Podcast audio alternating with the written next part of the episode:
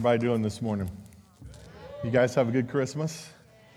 Now I'm going to apologize in advance because for the next probably 45 minutes, I'm going to pull you out of the spirit of nostalgia and we're going to get you into the purpose of God this morning. Is that all right?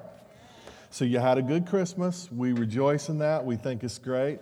But now for the next few minutes, I want to I want to the thing I appreciate I think so much about Heart of the Father is that the quality of preaching and teaching comes forth is usually designed for your growth, not your comfort.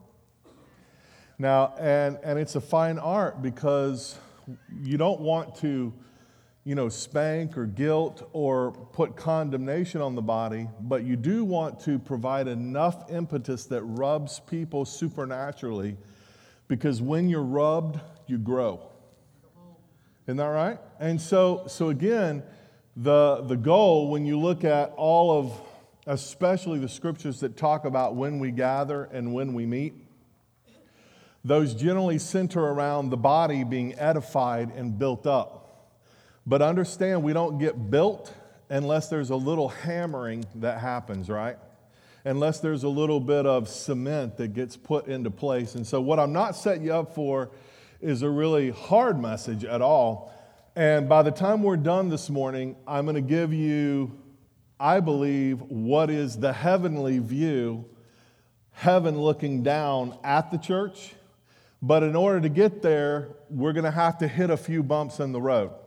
All right? So, you know, what they generally happens um, about every year, sometime around probably August, September, definitely by October, many. Uh, of the prophetic voices in the, the earth will start to, you know, really begin to pray and ask the Lord what He's doing and saying for the year coming up. And in 2019, you, we started to see, I don't know how in the know many of you are and who you follow and who you listen to, but quite a few of them began to say at the end of 2019 that, of course, 2020 was going to be the year of 2020 vision and we were going to see perfect vision. Now, I'm going to be honest with you, the cynical part of me, when I heard that initially, thought that was just silly, and it was sort of, sort of back to, you know, where some people in the past would always feel like they had to have something that rhymed with the year. So, you know, like 2020 or 20, uh, 2007, a taste of heaven, or some kind of little cute thing. And, and I don't really place a lot of stock in a lot of that. I mean, there might be some truth to it. But um, so I'm going to be honest and say that when, when I started hearing the 2020 vision thing, part of me goes, oh boy, here we go.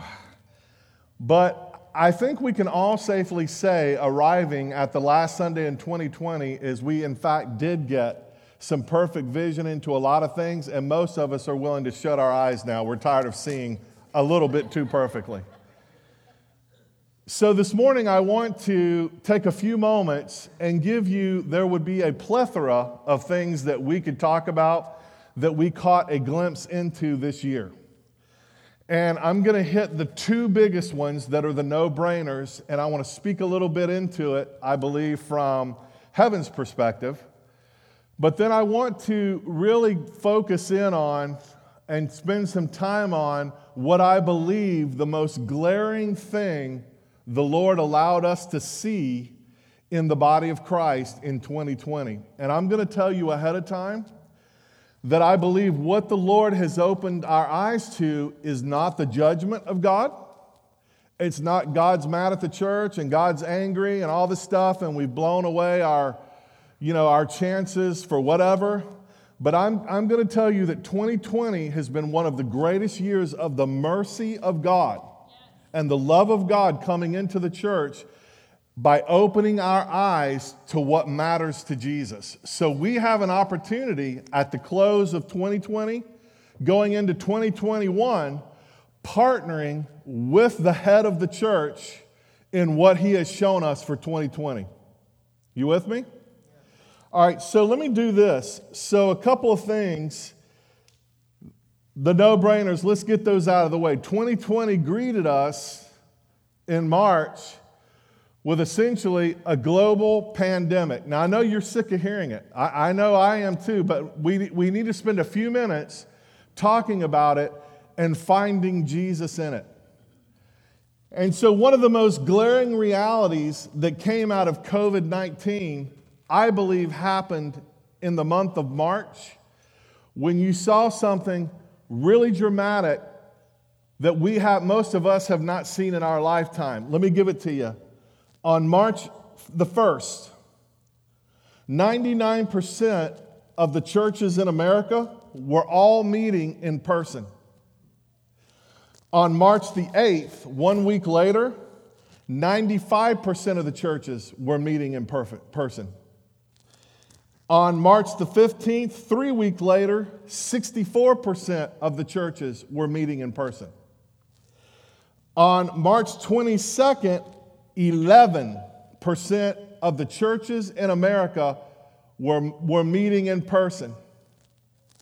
And then by March 29th, the end of the month, only 7% of the churches in, in America kept their doors open and the rest of them closed.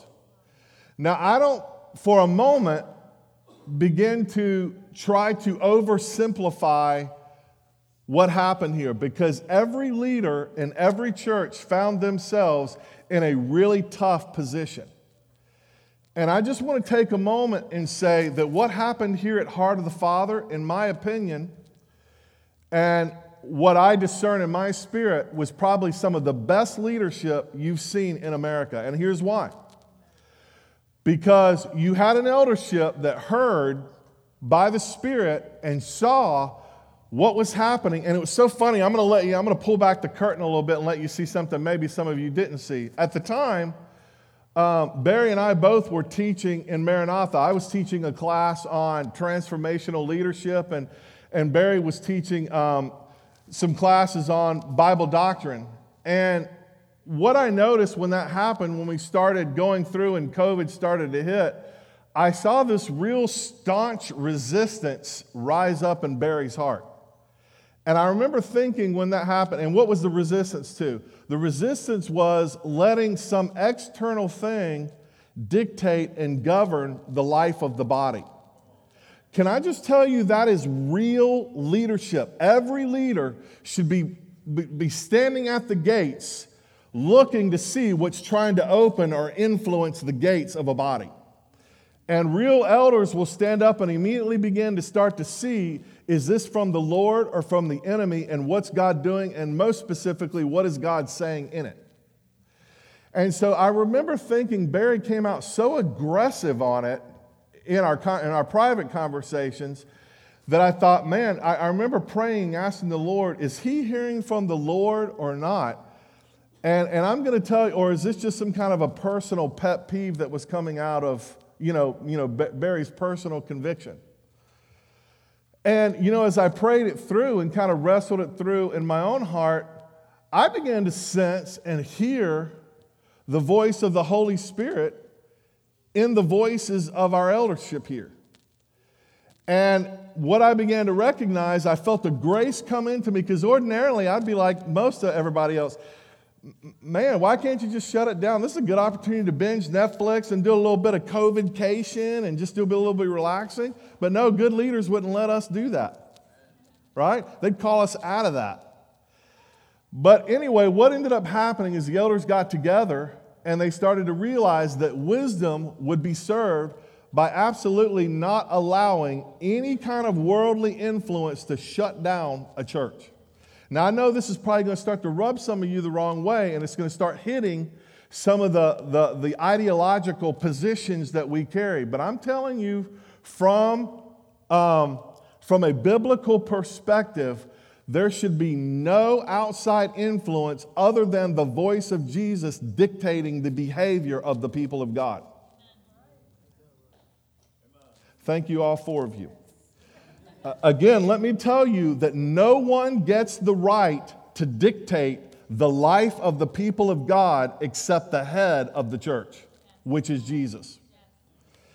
And so, in that, what ended up happening is the elders came out and they said, Well, I believe operating in a spirit of wisdom, they said, We will keep the doors open, but no condemnation whatsoever based on your conviction. We don't put anyone in the place where you have to choose and feel guilty for what you chose. And so, what we did is we kept the doors open and we said, We've always live streamed like we normally do. And then, in the process of that, we also uh, allowed us to gather in small groups because at the time that was the guidance that the CDC was offering. Don't gather in groups of more than, I think it was six. And then when you do that, social distance. So there wasn't a sense of defiancy because we believe we are uh, more. You know, more qualified uh, to make decisions. There wasn't a, a, a heart to defy the government or to dishonor Trump or dishonor anything like that there was, as leaders who represent the leadership of Jesus, what is our leader telling us? That is what every leader in America should be asking right now. What is the head of the church saying, not what your governor or your president or anyone else? Now, that may not be popular, but again, Jesus is the head of the church, not a man. And those who are submitted in their leadership to that head are responsible to follow his lead in as much as they discern it and understand it. So, what we had happen here was we had a situation where, in all of this, a leadership started to hear the voice of God. We had a place where, in wisdom, they allowed an opportunity for everyone to step in and to continue to participate without trying to just be flagrantly uh, you know, stiff necked or um, recalcitrant, so to speak. But what we did, and so as a result of that, Heart of the Father was one of those 7% of churches that stayed open. And what was the result? The people that were hurting, many people that were hurting, confused, disoriented, ended up here in this building while we were open. You ask, you ask some of uh, the elders, They'll tell you, I, I think, I, and Barry, am I right? I think our giving went up, not that that's the measure. I think our attendance went up, not that we're attractional and trying to grow a big church at the expense of a crisis, but I'm telling you, the fruit of it was our hearts were to never have the doors of a building to lose one opportunity where someone could wander in and come in contact with the kingdom of God and leave having said the kingdom has come near to you.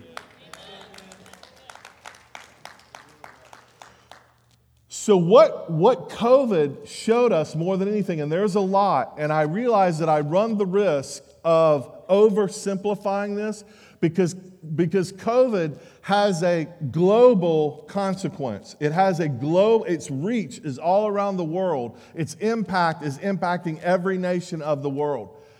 But can I submit to you the part that I want to talk about is how COVID has influenced in putting pressure on a church. And in my opinion, I'm going to tell you that it's good pressure.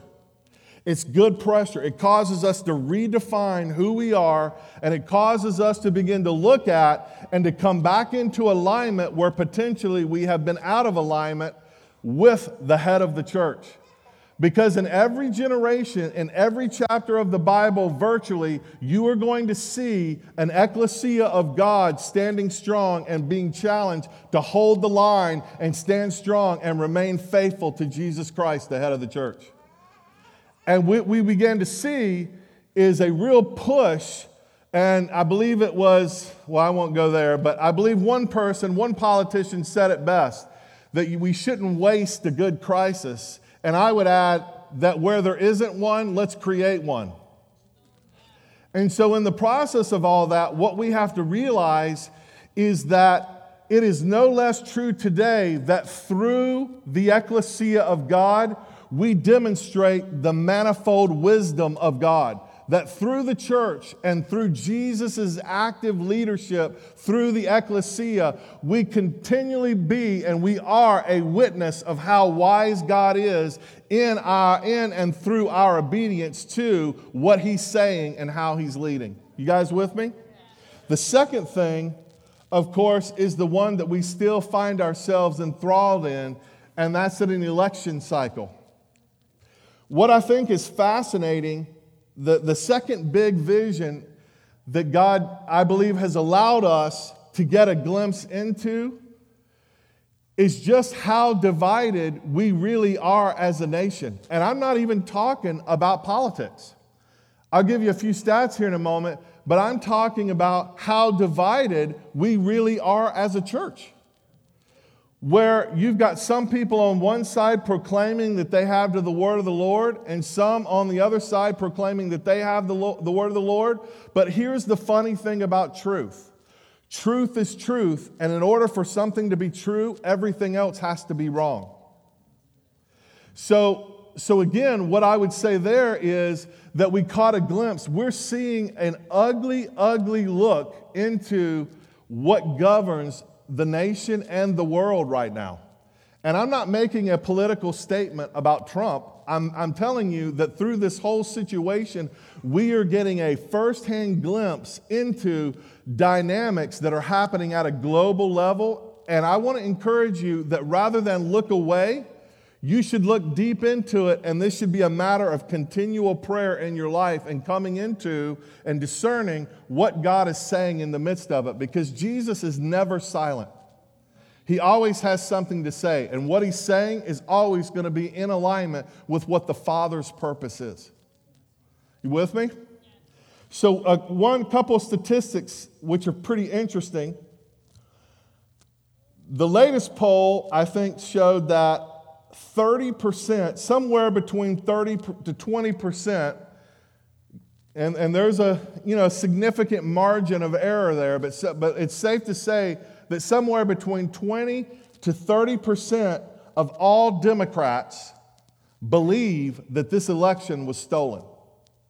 Now, that's Democrat people. Um, out of those that say we are unaffiliated with any political party, 39 to 29% say it's extremely likely that this election was stolen. Out of Republicans, of course, that's going to be a no brainer. 75% of all people who identify as a Republican believe that this election was stolen and that there was that it was rigged and then there was a lot of things a lot of uh, shenanigans that happened and then lastly out of all voters everywhere 47 to 36% believe that this election was stolen so, what does that really tell us in terms of where we are as a country? It means that there's a lot happening in the political realm, and what I'm not going to do is necessarily try to get us into a political discussion. But one thing I do want to say that I think has become startling in all of, the, all of it is this one thing is that the, the debate has gone forth now, and you've got Christian against Christian arguing whether or not Christians should be involved in politics. Now, I'm going to say one, one thing, and then I'm going to read a couple quotes to you.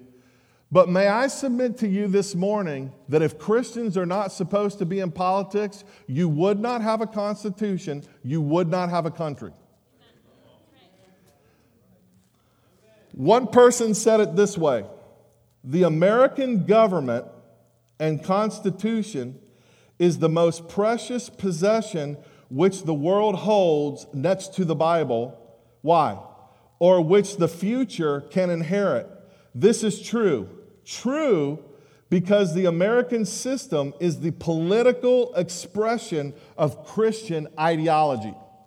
Now, are, am I saying we're a Christian nation? No, but I'm saying that our Constitution was inspired by God fearing people, many of them who were God fearing, and they wrote within the Constitution out of Christian values, and many can be t- taken directly out of Scripture. I'll give you a couple.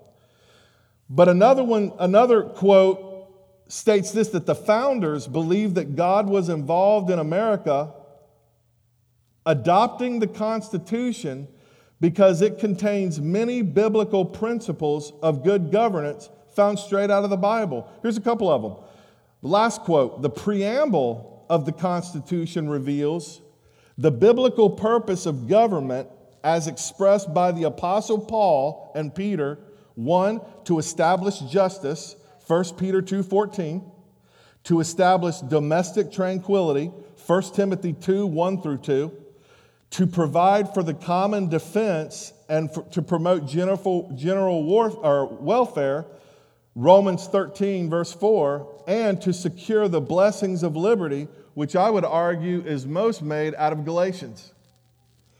And so, in that, while we have to understand that, and I can't really spend all of our time talking about politics, that's another message or series of messages later. But here's the thing I can tell you that the moment Christians retract and stop exerting heavenly influence in the world, we're in trouble.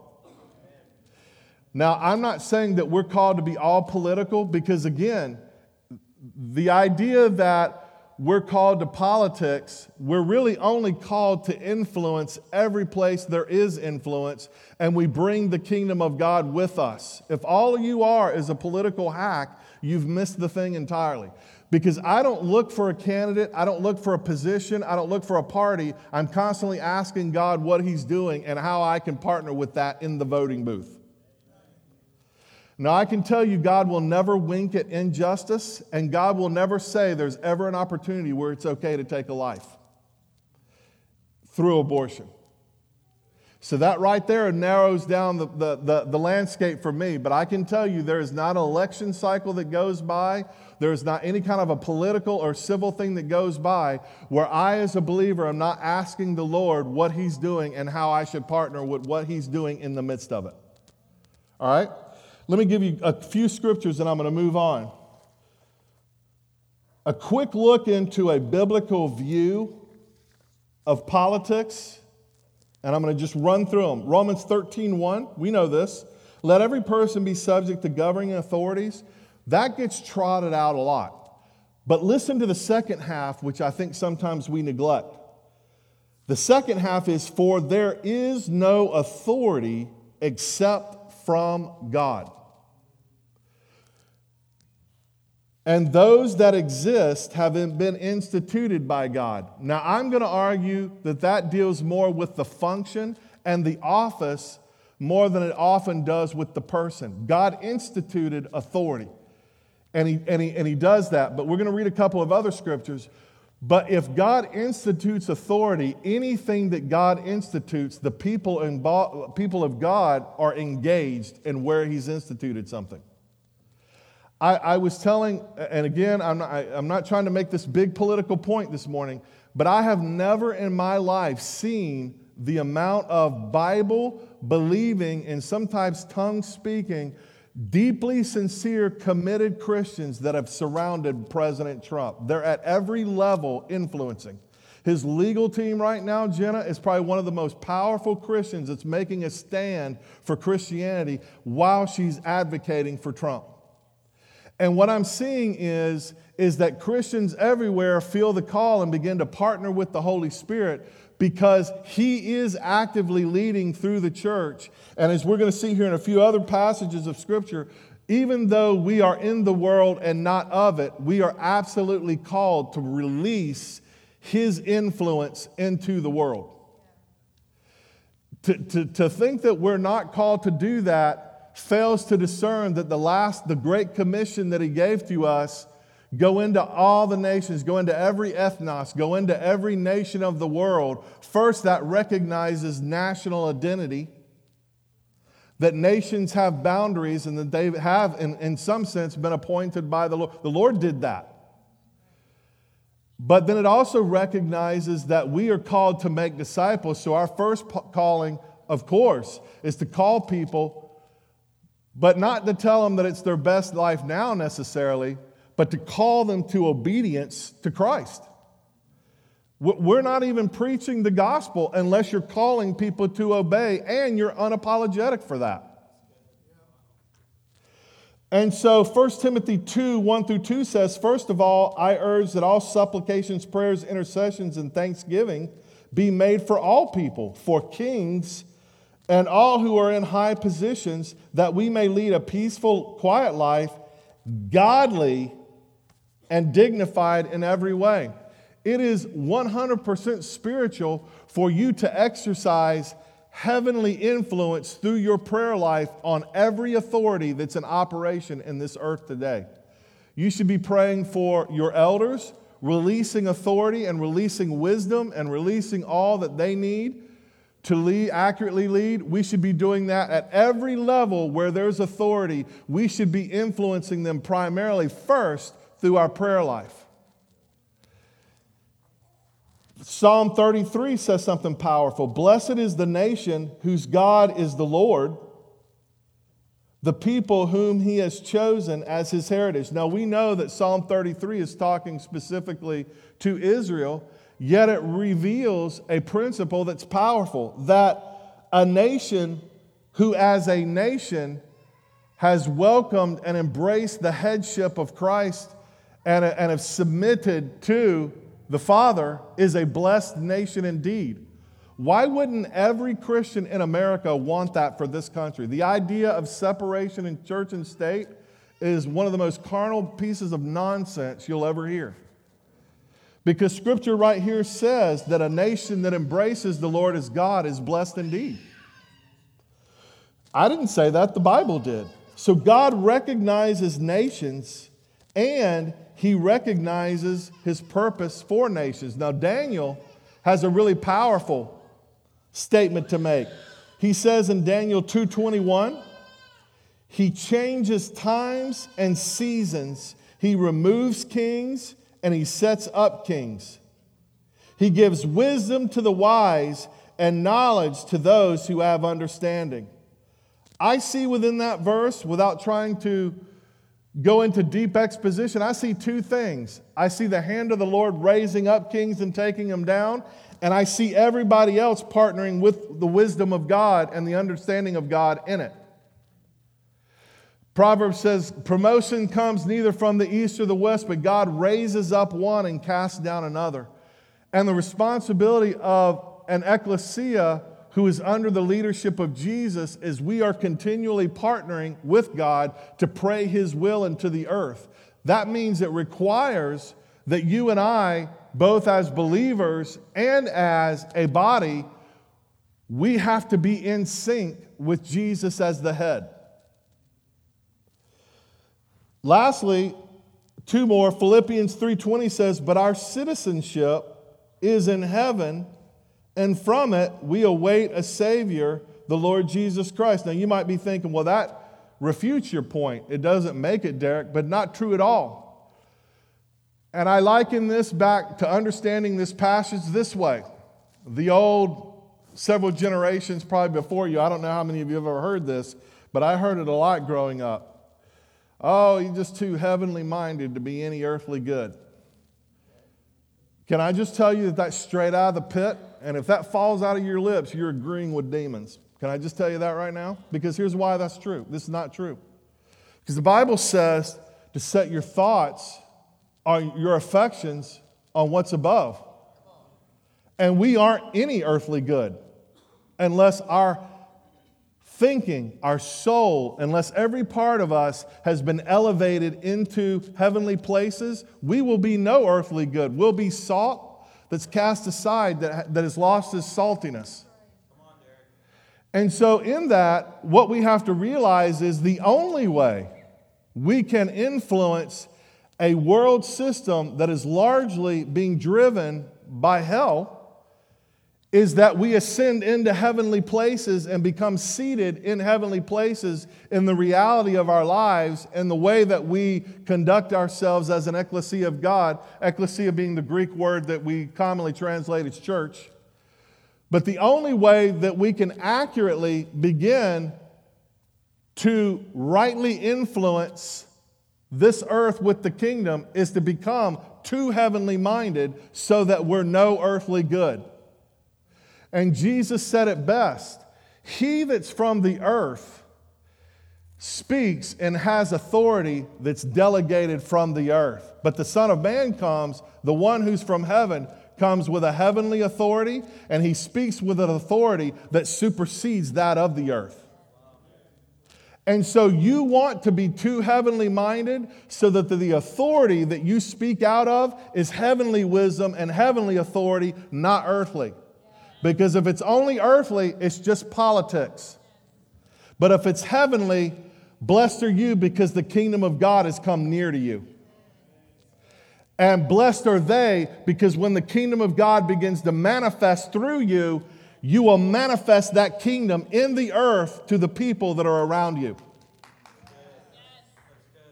All right? Now we're moving on from politics. So now here's what I really wanted to say. The last thing, actually, I'm going to have to give you one more. The biggest, so those are two things that the Lord gave us, I believe, 2020 vision into. Now, the one, this last one, is really, I believe the Lord gave us a front row seat and He helped us to see the glaring condition of the American church. Now, what I'm not going to do is spend the next 30 minutes berating Jesus' bride. We're not going there. But I am going to have to give you some statistics that are mind blowing. Barry, if you haven't seen these, it's going to blow your mind. The headline in one of the articles states it this way where they were a series of, you know, they're constantly polling and doing surveys and doing research. The results of one of these studies that were done, the headline read this American Christians are redefining the faith. Let me interpret that for you. Let me say it this way that there are large segments of the American church that are living totally out of sync with the head of the church. To such degree that where the life of God that flows through the head no longer flows through a body, they will redefine the faith. Are you listening to me this morning? And so here's a couple of quotes. This one came from Barna, the same article, and he says this We are experiencing another reformation, and it's not a good one. The next one says, unlike the Protestant Reformation, whose goal was a return to the foundational teachings of the Bible, this modern movement is one where America's, Americans are redefining biblical beliefs according to secular values. Dramatic pause so that I can sink in. Let's just have a moment of silence where you hear that. Let me tell you what that means. That means that the voice that's influencing Christians the most isn't the one coming out of the pulpit. That means that in order for Christians to be able to start to redefine the faith, that means you're listening to a spirit that is not the Holy Spirit. That doesn't necessarily mean, and this is where I think we make some big mistakes, that does not necessarily mean that the preacher standing in your pulpit, for those of you who are listening on Facebook and those of you who are here at Heart of the Father, that does not necessarily mean that the people who are preaching truth to you aren't preaching truth. It just means that most of these people are listening and giving more credence to someone else other than the people that are preaching truth. This is, last quote here, rather than transforming the culture around them with biblical truth, the opposite is happening. American Christianity is rapidly conforming to the value systems of a post Christian secular culture. What is a post Christian secular culture? I'll, I'll, just say it to you really simple. It is a gospel of humanism that people began to believe rather than the true gospel of self denial that the Bible calls us to. Now, here's a few statistics that are going to be mind blowing. First, among evangelicals, the studies show that evangelicals are embracing humanism or secularism at an alarming rate. In fact, 52% of all evangelicals reject absolute moral truth. What does that mean? That means that to the Bible believing, authentic disciple of Christ, we hear resonating within our spirits by virtue of the Holy Spirit, sanctifying them by your word because your word is truth. Let every let God be true, let every other man be a liar. That anything God says is absolutes. There are no differing interpretations of that and that in order for something to be true, it has to be absolute. There is no such thing as truth that is an absolute. And so understand that we live in an age where statistically, because in one sense we are evangelical, that means that out of this group in this building right now, potentially some of you in this room potentially believe that there is no absolute truth, that it really comes down to my truth versus your truth. And as you check yourself and as you think about what I'm saying, understand that if you believe that, you deny the superiority of Scripture and your claim to walk with God is suspect. Because in order for you to receive Christ and become his disciple, you have to acknowledge that he is the way, the truth, and the life.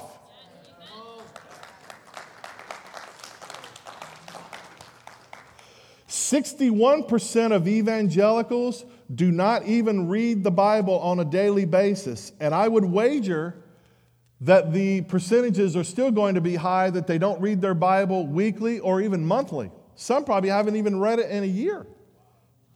But 69 or 61% of the people that call themselves evangelical Christians do not even read the Bible on a daily basis. And here's the scariest one of them all 75% of all evangelicals believe that people are basically good.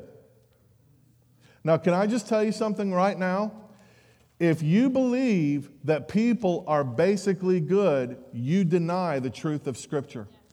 Because one writer said it in the Bible there is no good thing that dwells in me apart from Christ. And that if you believe that people are inherently good, you do not believe that the Bible is the inspired Word of God. Now, I'm saying that not to make you mad or be intentionally provocative. I'm saying that if you believe this, you should let the truth of Scripture this morning rub you the wrong way and rub you into truth and out of deception.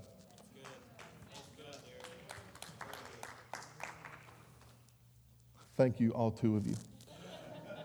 All right, now just when you think that because we are Pentecostal or charismatic, we are immune because the baptism of the Holy Spirit protects us, in fact, the opposite is true. Evangelicals are in trouble at one level, but the Pentecostal and charismatic community took that a step further. They went further into deception. The statistics show that 69% of all Pentecostals and charismatic reject absolute moral truth.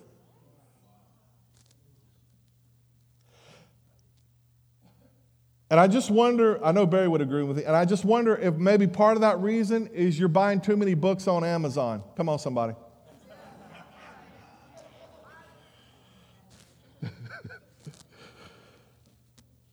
As opposed to the 50% of evangel- 52% of evangelicals that reject absolute moral truth, 69% of Pentecostals and charismatic reject absolute moral truth. So, what are we talking about here? That means that 69% of Pentecostals and charismatic, among those, believe on some level, many of them, that in certain situations abortion is okay. That means truth is relative to the situation, not because it's absolute. That means that, that in certain situations, while we would ordinarily say something's wrong, but in certain situations it can become right. That means that we don't really carry biblical values we carry values that are shaped by secularism and humanism, which here's the really dirty secret about that. It really doesn't even originate from us, it originates from principalities, powers, and cosmic dominators in the spirit realm. The other statistic here is that it goes along with what I said. 54% out of that 69% are unwilling to define human life as sacred, with half claiming that the Bible is actually ambiguous in its teaching about abortion.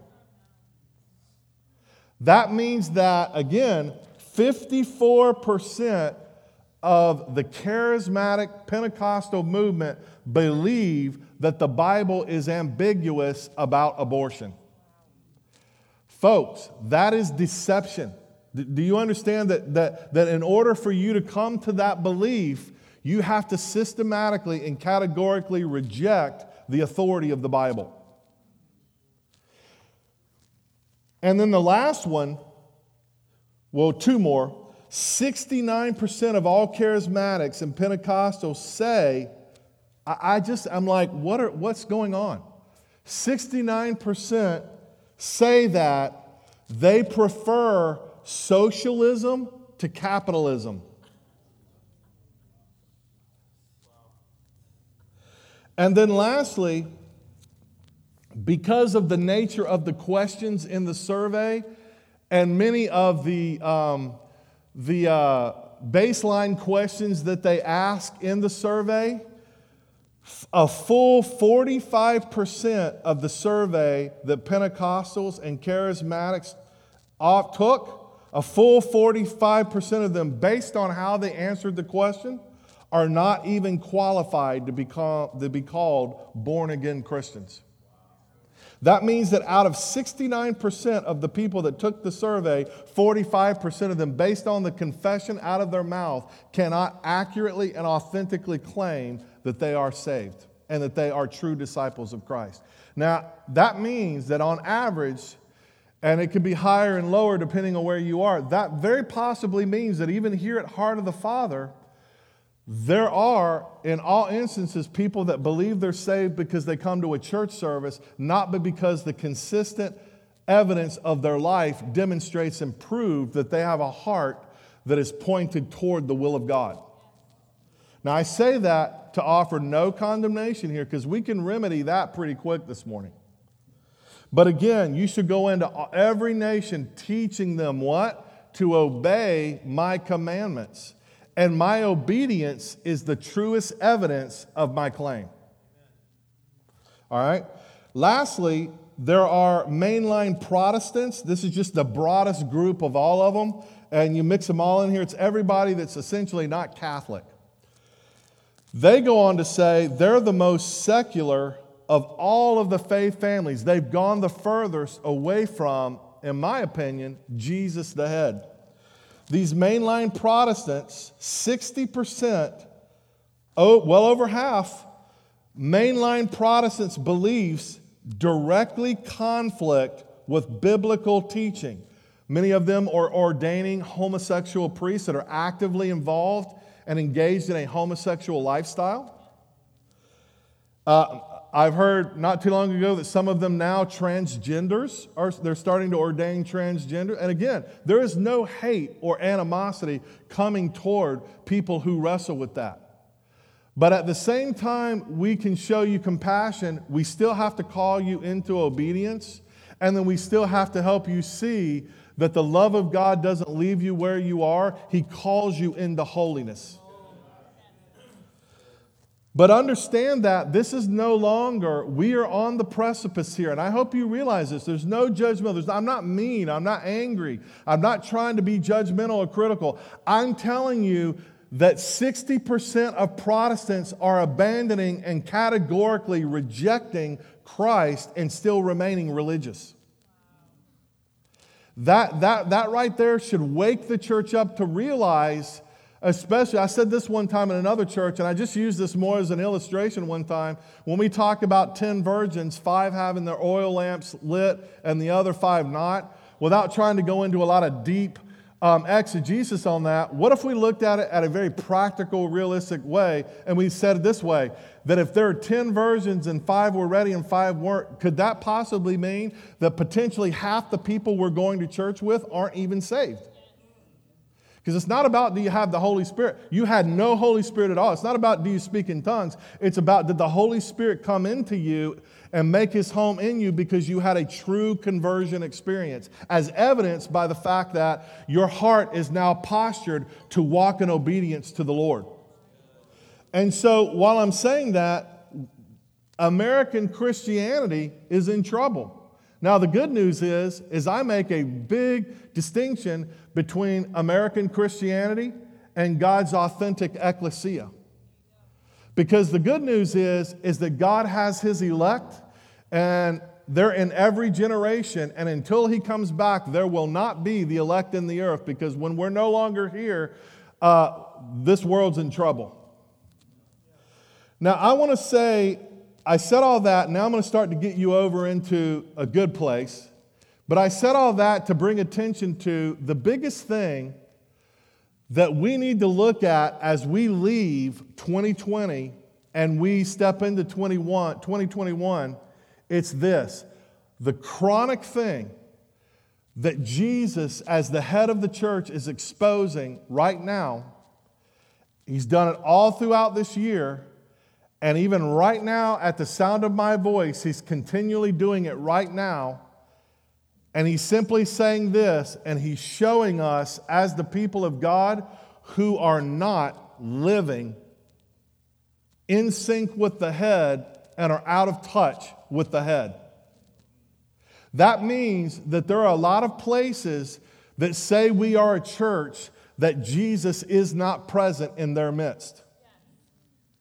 That means we, we the good part of us, the, the thing that that where God's come in and He's begun to transform our hearts, it makes it hard for us to want to see something that negative. But I'm telling you, in America, where there in some cities there are streets, there are churches on just about every street corner, many of these places, Jesus hasn't been present for some time now.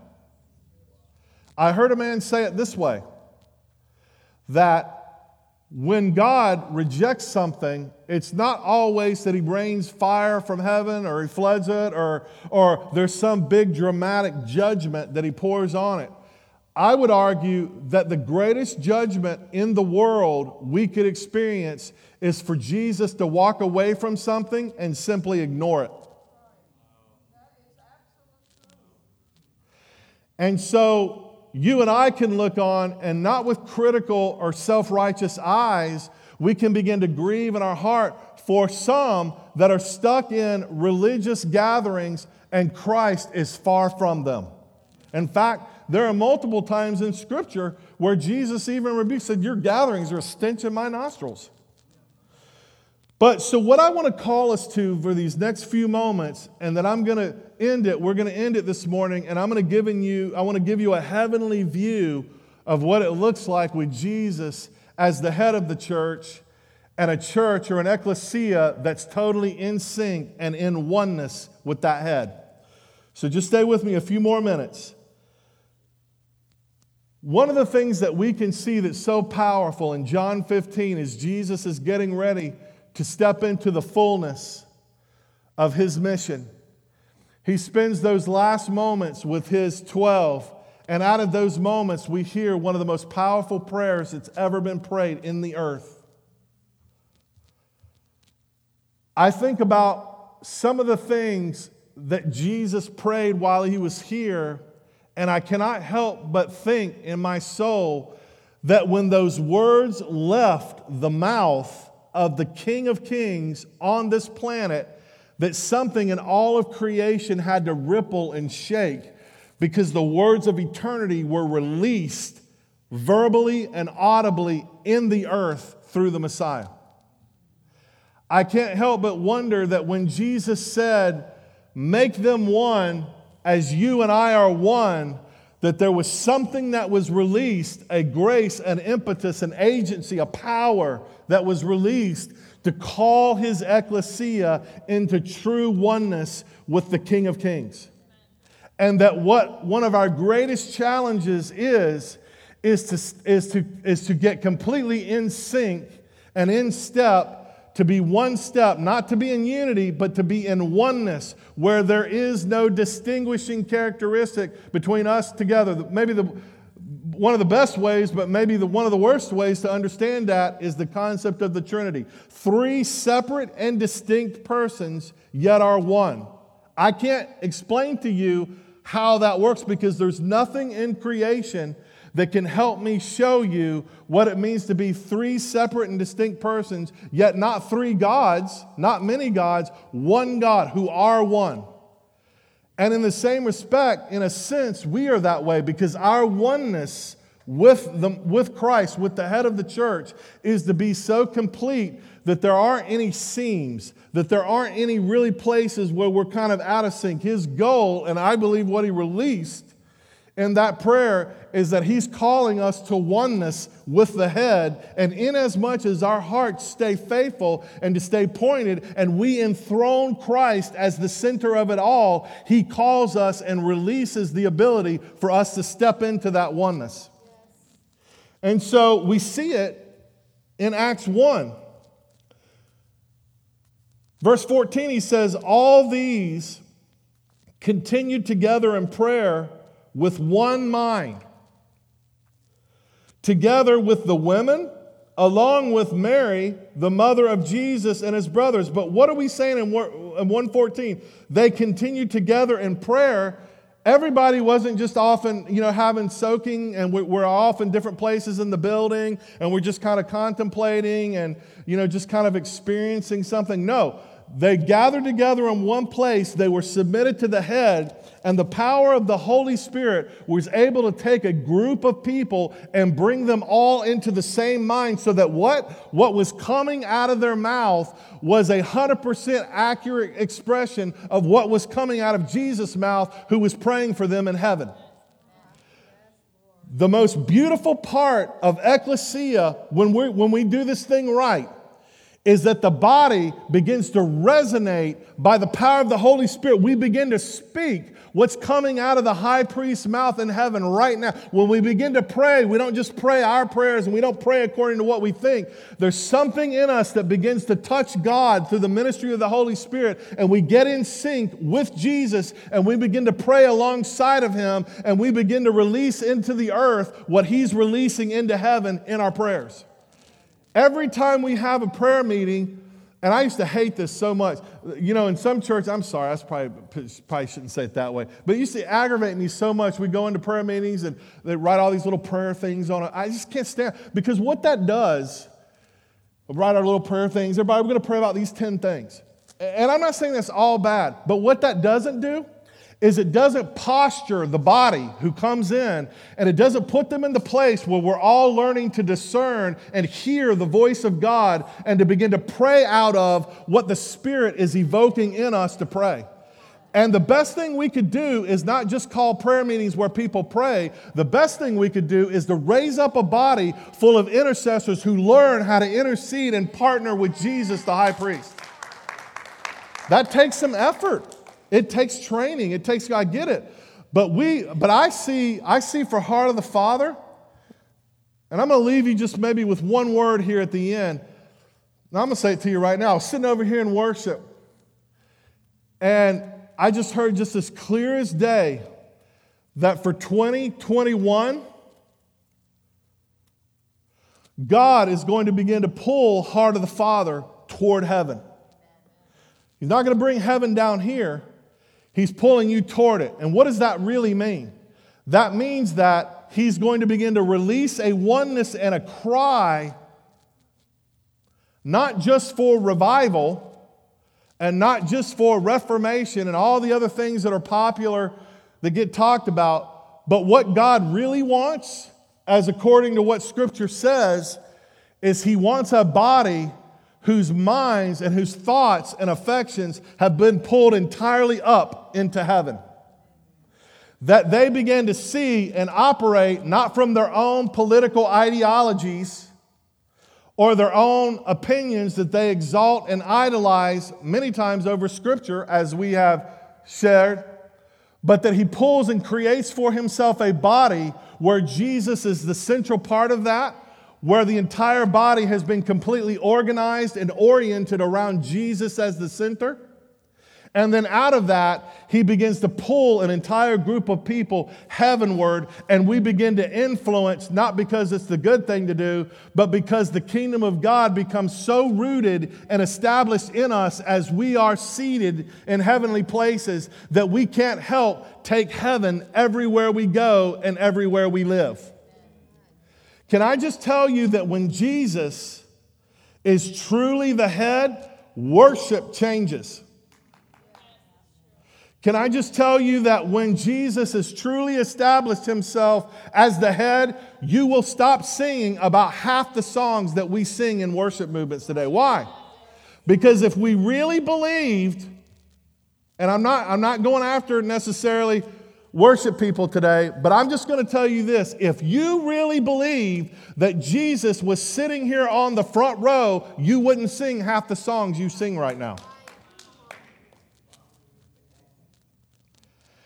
If God were able to somehow, like He did John, come up here, and suddenly you find yourself in the throne room of God, and the most magnificent creatures that everything, every action they take emanates worship to the worthy one, I guarantee you, you will not spend even 98% of that time singing about yourself. Either we believe it or we don't.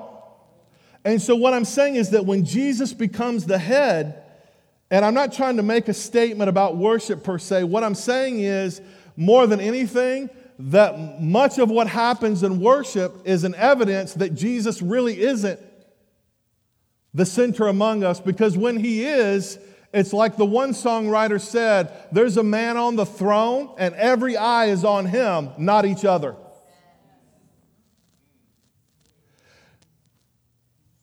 So in Acts 1, we started with they were all praying in one mind. In Acts 2, what many would call the inauguration of Jesus' ecclesia that he said he was going to build, we find the words, they were all in one accord.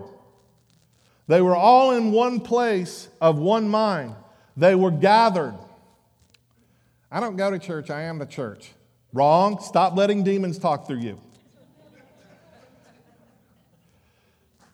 Because in order for you to be authentically part of an ecclesia, you have to gather. The word ecclesia means an assembly, a community gathered around Christ as the head. And what I'm going to say to you is we see at the very beginning of Scripture, they were, the Spirit had brought them into one mind and they were one accord.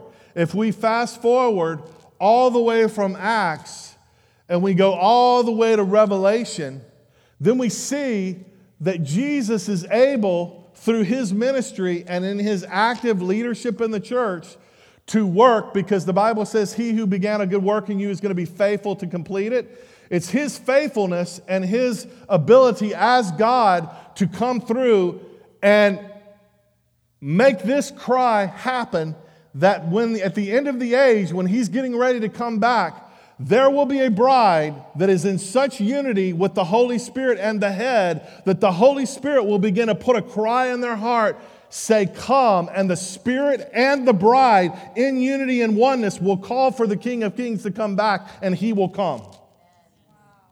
That is the level of oneness that you and I should have our sights set on, that we are so in sync. We are in so, the one writer, one New Testament writer said it this way that we should walk in step with the Holy Spirit. That as we're walking, that our steps should be within his footprints, that we don't misstep, that we're stepping exactly where he's stepping. Now, is that easy? No. It's incredibly difficult, but it's achievable because Jesus prayed it in John 15. That, that our gaze, our glance, everything about us should be gazing on the one who's sitting on the throne and nothing else. Acts 4:23 is another really powerful statement. The Holy Spirit falls Peter and John. Peter stands up, starts preaching the gospel, and of course, that makes governing officials mad because the kingdom of God is coming and his government, his kingdom is being revealed through what they're preaching, and it's challenging and essentially indicting the worldly kingdom, the very one that crucified Jesus. And then you see them brought in and they get reprimanded. And then in Acts 4:23, they're released.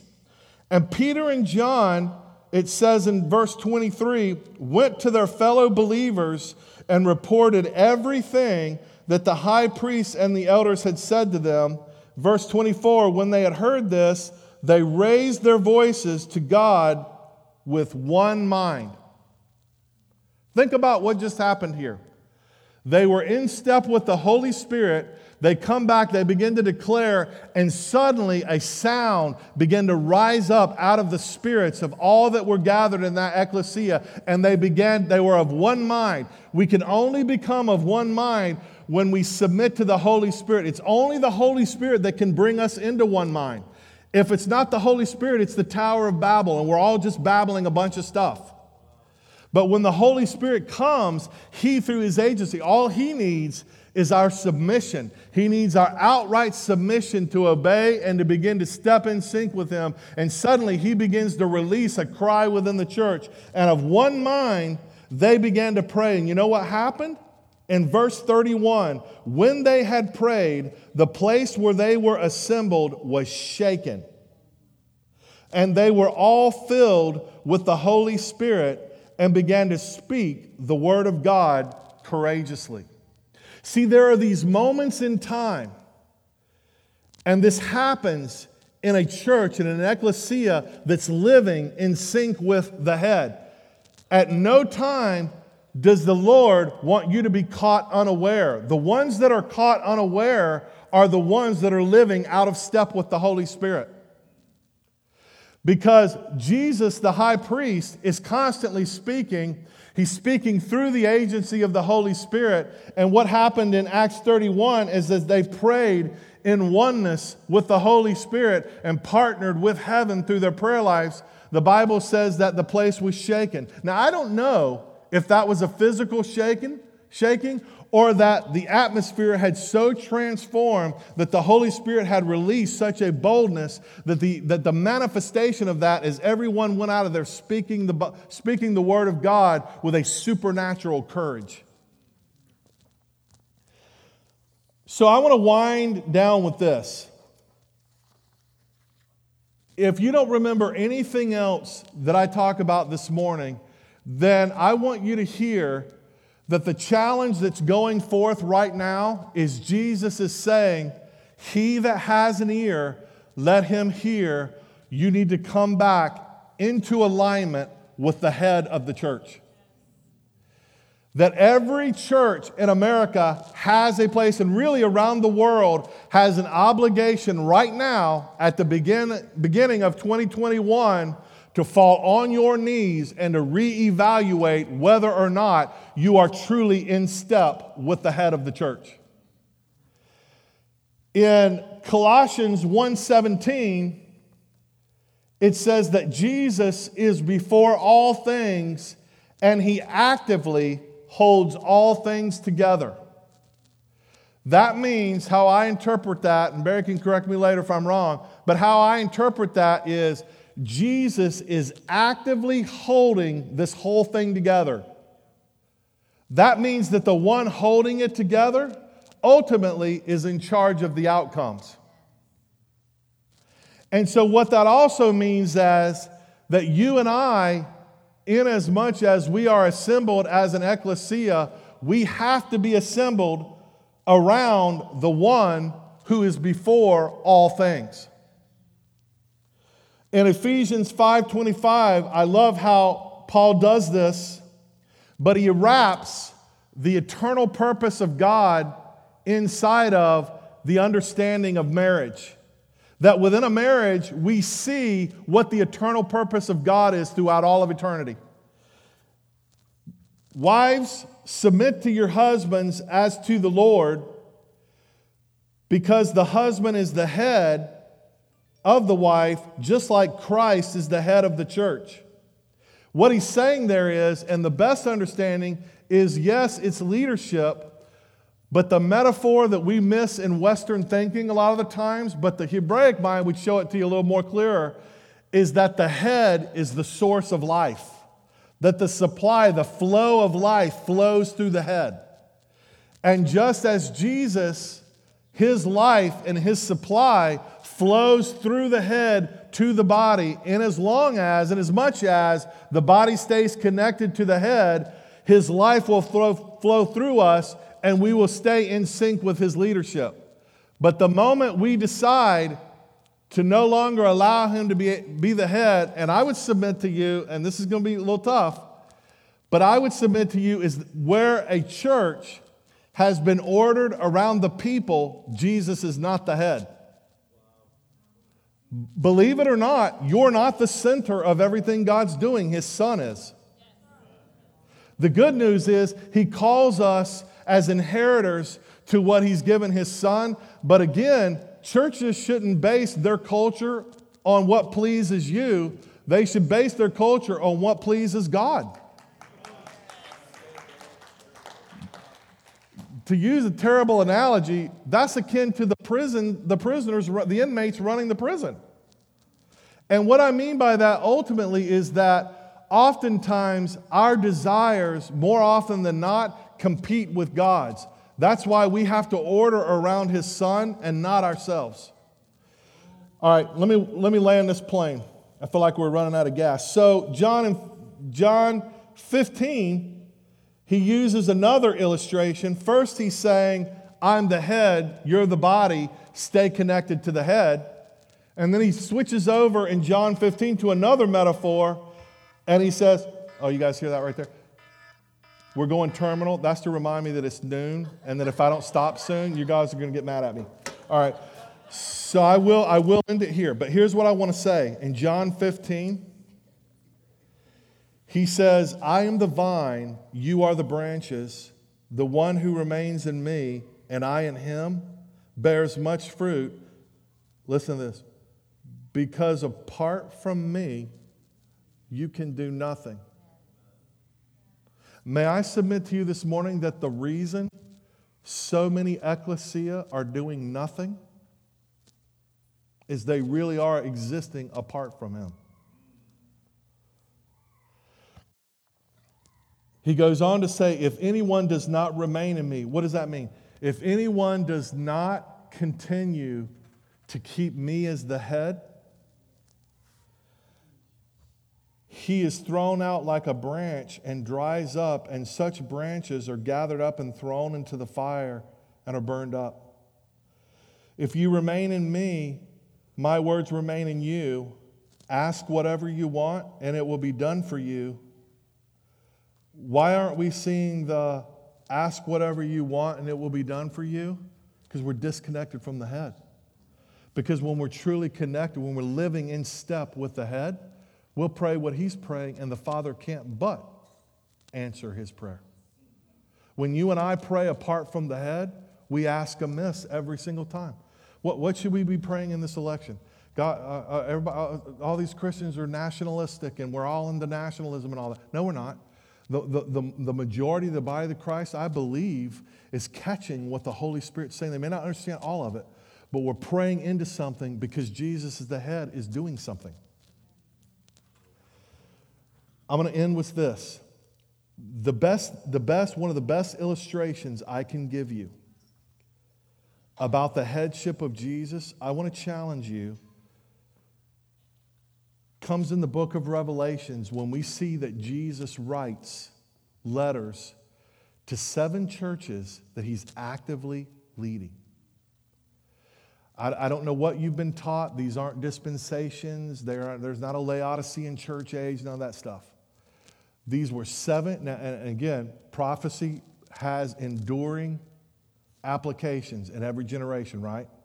But what I'm saying that when this was originally written, it was written to seven actual churches in seven actual locations, and Jesus was speaking into the literal situation at the church. And we catch a glimpse into Jesus' leadership in every ecclesia. I'm going, I'm going to highlight three of them.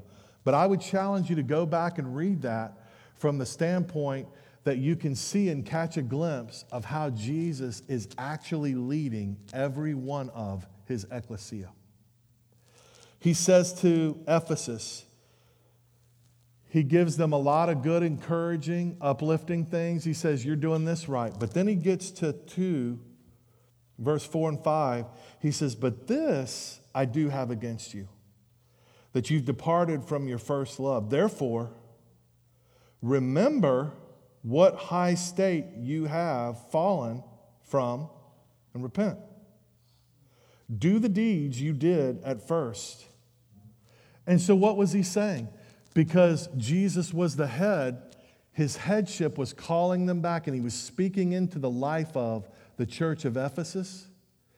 And he was calling them back into essentially where they were out of sync with him. And that the way that we come into synchronicity with Jesus is always through the doorway of repentance. And repentance, by the way, is not just saying you're sorry, it's realigning back under the rule of God. In Smyrna, he says, Do not be afraid. He doesn't give them a lot of corrections, but because they are in sync with his headship, what does Jesus do? He prophetically begins to warn them about what they're getting ready to experience. That's not judgment. That's a church that's walking in tune with the Holy Spirit and they're listening to his voice. What does he say? Don't be afraid of the things you're about to suffer. The devil is about to have some of you thrown in prison so that you may be tested and you will experience suffering for 10 days. Remain faithful even to the point of death, and I will give you the crown of life. That's some real prophecy right there. And what's Jesus saying? Hey, Smyrna, I'm just, I'm telling you, as the head of the church, persecution's coming and I'm telling you ahead of time, and I'm acknowledging it and allowing it to happen. And what he's saying here is now we don't, we don't have a total glimpse into the mind of God, but what we do have is an understanding that in every one of the ecclesia where Jesus is head, he is speaking into the life and the purpose and the destiny of that church, just like he's speaking into the purpose and the destiny of Heart of the Father.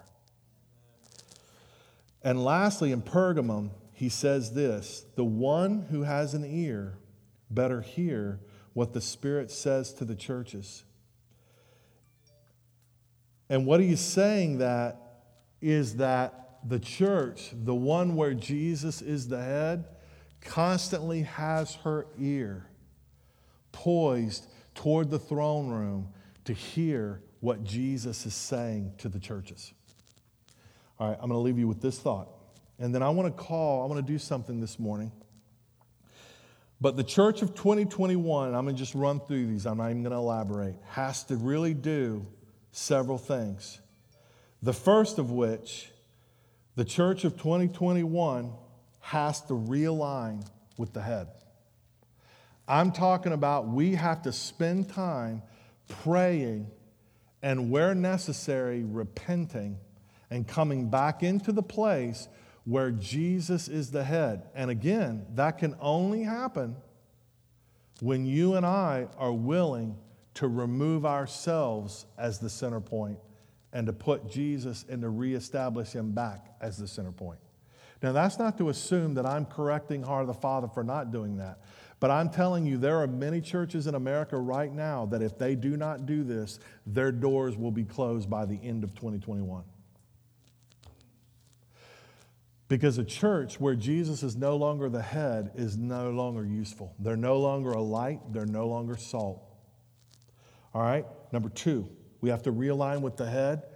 And this is part of, and if you recognize this, there's a little red brochure out on the foyer somewhere if you haven't seen it already. A church, we exist to be a church where Jesus is the center. That's in the vision. That's what we are actively working for right now.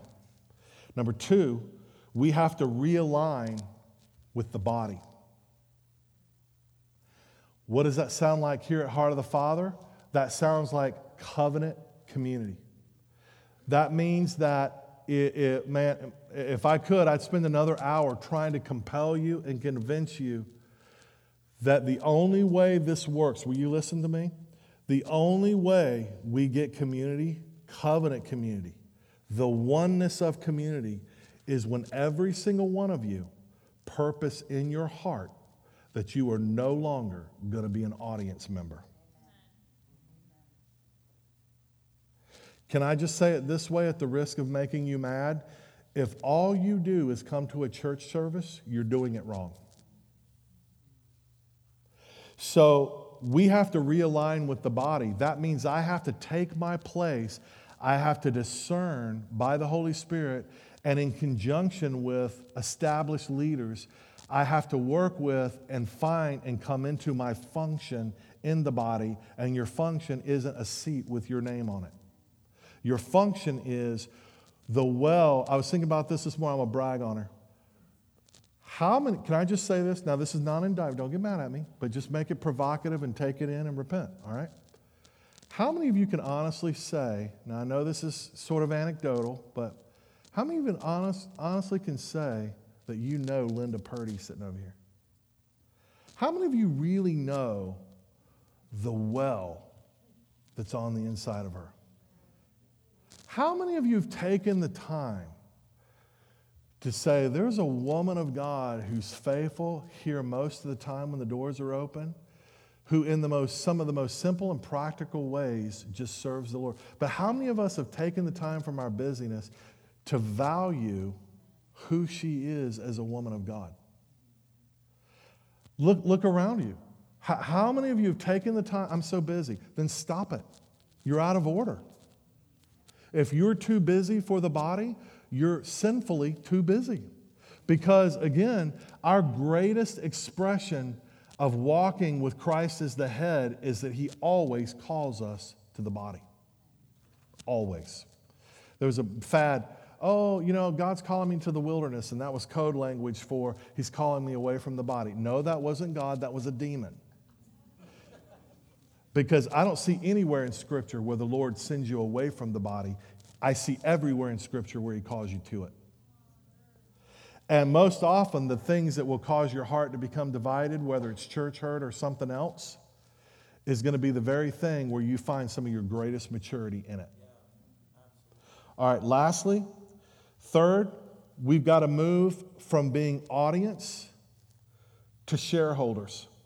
The word koinonia where we get the word fellowship, the fellowship of his suffering. Acts 2.42, they fellowship together. Koinonia. One of the best ways to understand koinonia is not fellowship, it's shareholders. That means that the relationship that defines you and I is that you and I, because we are connected and called to the same ecclesia, we, sh- we are first shareholders in the Father's estate. I go to prepare a place for you. In my Father's house, there are many rooms. We are shareholders with Christ. We are co heirs. We share in his inheritance. Therefore, because of that, you and I are constantly at work expanding our Father's estate. But secondarily to that, the quality of the relationship that you should be experiencing with one another is you are a shareholder with one another. That means you have a divine interest in what is going on in Aaron's life. That means you have a divine interest and you have a part to play in Lisa Bates's maturity. That means that without some of you, we cannot attain to the, to the level of maturity that Christ has for us because oftentimes that maturity comes through the weaknesses in other people. And if all we're going to do is live our lives by attending church services, we've missed the point entirely. Okay? Barry, you can clean that up next week. Okay, thanks. Um, we must, uh, and then the last one is we must live, we must be willing to come out of audience and into shareholding. And can I just say this? I'm going to add this, this tag, one last thing on here. What if God wants to call us out of church service mentality? What do I mean by that? It's okay if you don't show up today, Holy Spirit, because our order of service is going to carry you, and we've learned how to do a service even when you're not here. I'm not trying to be negative, but what I'm trying to say is Israel encamped around the mountain and God's voice thundered from it.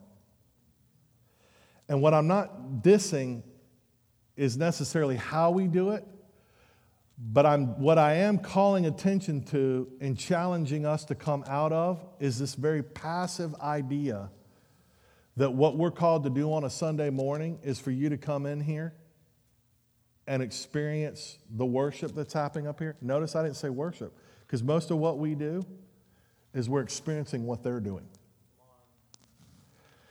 And what if, what if we stop this mentality of them entertaining and providing us this avenue? What if we come in with the mentality that these guys are going to open the door to heaven and we're all going to walk through it together? What, what if it's not about who's going to step up and give the prophetic word necessarily today, but it's about we've come to gather at 10 o'clock on Sunday morning. We're gathering around Jesus and we're eagerly expecting him to speak and reveal. And you know what? What will happen? I believe, this is my personal conviction, that when worship and assemblies reach heaven, intercession becomes seamless with worship. That you have both and they're, they're seamlessly operating together because the head is speaking to us and we are responding back by speaking back to him. And so there's an exchange, a conversation. And then lastly, I want to call us to living in this kingdom, in this earth, with our gaze on another one. Hebrews says in verse 13 that these all died in faith without having received the things promised, but they saw in them in the distance and welcomed them and acknowledged that they were strangers and foreigners on the earth. For those who speak in such a way make it clear that they are seeking a homeland. In fact, if they had been thinking of the land that they had left, they would have had the opportunity to return. So I want to challenge you this morning. I want to challenge you with one thing. I know it's a little late. I've probably gone a, long, a little longer than I should have. But I believe you've heard the word of the Lord today. And so I want to give you an opportunity. Now, I know we, we fall into these patterns, but I, I do want to do something in these few closing moments for Heart of the Father. And I want to challenge you really to two things. I want to challenge you as an individual to realign back with Jesus the head if you're out of alignment. And some of you, I, be, I be, believe right now, He's already been speaking to you. The moment we start talking about it, the Holy Spirit started bearing witness with your spirit. That means that you orient your life around the Son of God, not your that means that the places in our lives that are out of order and not oriented around Christ who is the preeminent one. Colossians 1.18 that in all things he would have the preeminence. And so in that i want to challenge us to come back to jesus being the preeminent one. And lastly i want to close this morning and i want to challenge every single one of you to take a step out of the Christianity that you lived in 2020, that is in that that anywhere it was individualistic and centered around you, that we repent and that we come out of that, and that this morning we enter into 2021 this week, having made a solid commitment to embrace this body as a covenant community. How many of you be willing to do that? All right, so this is what I want to do. Now, I, again, there's no, there's no meant to be pressure or condemnation or anything like that. But if, if the Lord has authentically called you here, then I want you to stand to your feet and I want you to come to the front. And I want you to join the brothers and sisters that God has called you to do covenant with. And I want you to take a moment and I want you to put on put your hands on their shoulders if COVID is a concern for you, then don't feel, don't feel um, shamed at all for not doing this. But, but why do we have people come to the front? Because we want you to take an action of faith where your faith begins to contact something that's, that's pulling you out of the status quo. And so we come up front, not to wear badges or anything, but we come up front and we join a body and we become bound together and knit in the Spirit, the bond of peace, the unity of the Spirit. So would you be willing to do that this morning? I'm not even going to have musicians come up. But if that's in your heart and you are willing, to come into and to make the commitment to come into covenant community. And what this means is that you're no longer going to be that audience member that just comes and sits, that you are going to actively seek out to find your place in this body and to find your place in being a shareholder with one another, and that you're going to take active responsibility to begin to see the people and to know the people. And one of the primary ways that you can do this shameless plug is get involved in the home groups for the next two months. Because the reason why we're doing this is to give you the opportunity to begin to establish spiritual relationships with people you don't know. All right, now if that's you, would you come to the front right now? And I'm going to pray over us and then I'll get us out of here. If you're visiting and part of another church, then I would encourage you to be willing to make this same commitment to the place that you call home. Nowhere in Scripture are we called to be audience members. We are called to be active participants that function in an ecclesia. So if you if you aren't conscious and you're okay, would you grab the hand of someone next to you? If you're not okay with that, just let them know it's all good. But I want to call this body and I want to call you into before the Lord and I want to challenge us all right now to take our place. That means that the greatest thing that you have to offer to one another, you listen to me, is your time. I don't have time. You're too busy. Stop it. If you don't have time for the body, you don't love the body. All right, so, so I, again, you can clean this up next week.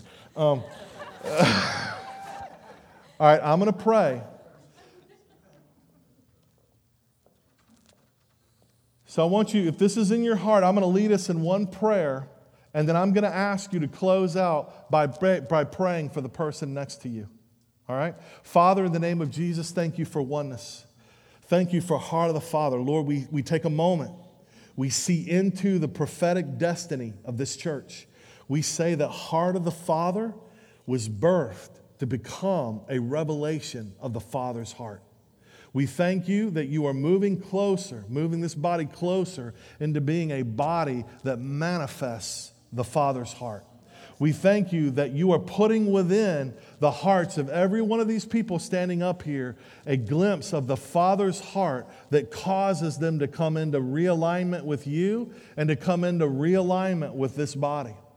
Lord, we take responsibility now for the people that we're standing next to. We offer our time, first of all, as a sacrifice to you and we, we offer it as an expression of love to other people. We thank you for divine wisdom and revelation that's flowing into each person's life in this room, giving them the understanding and the leading of the Holy Spirit of who to begin to share their lives with and to begin to actively pursue as an expression of the Father's heart to them.